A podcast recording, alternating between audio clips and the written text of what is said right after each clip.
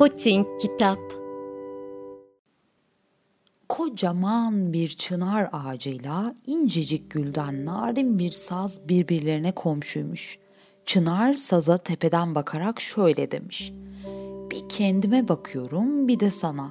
Acıyorum. Sana ne kadar ince, ne kadar narin canlarsınız böyle. En küçük rüzgarda bile hemen beliniz bükülür. En küçük su dalgası anında ürpertir.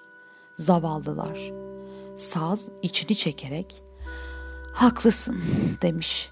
Çınar iyice küçümsemiş onu. "Bir de bana bak. Ne kadar haşmetliyim, güçlü kuvvetliyim. Gövdem senin gövdenin neredeyse bin katı.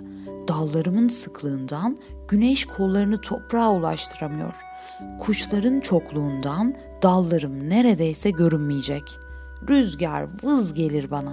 Dilersen sen de gel benim gölgeme sığın. Birlikte yaşayalım." Saz, Çınar'ın sözlerini gülerek karşılamış.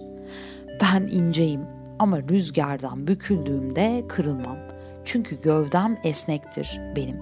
Ama sen der demez bir rüzgar, bir fırtına ortalığı birbirine katmış. Rüzgar zavallı ulu çınarı kökünden söküp atmış."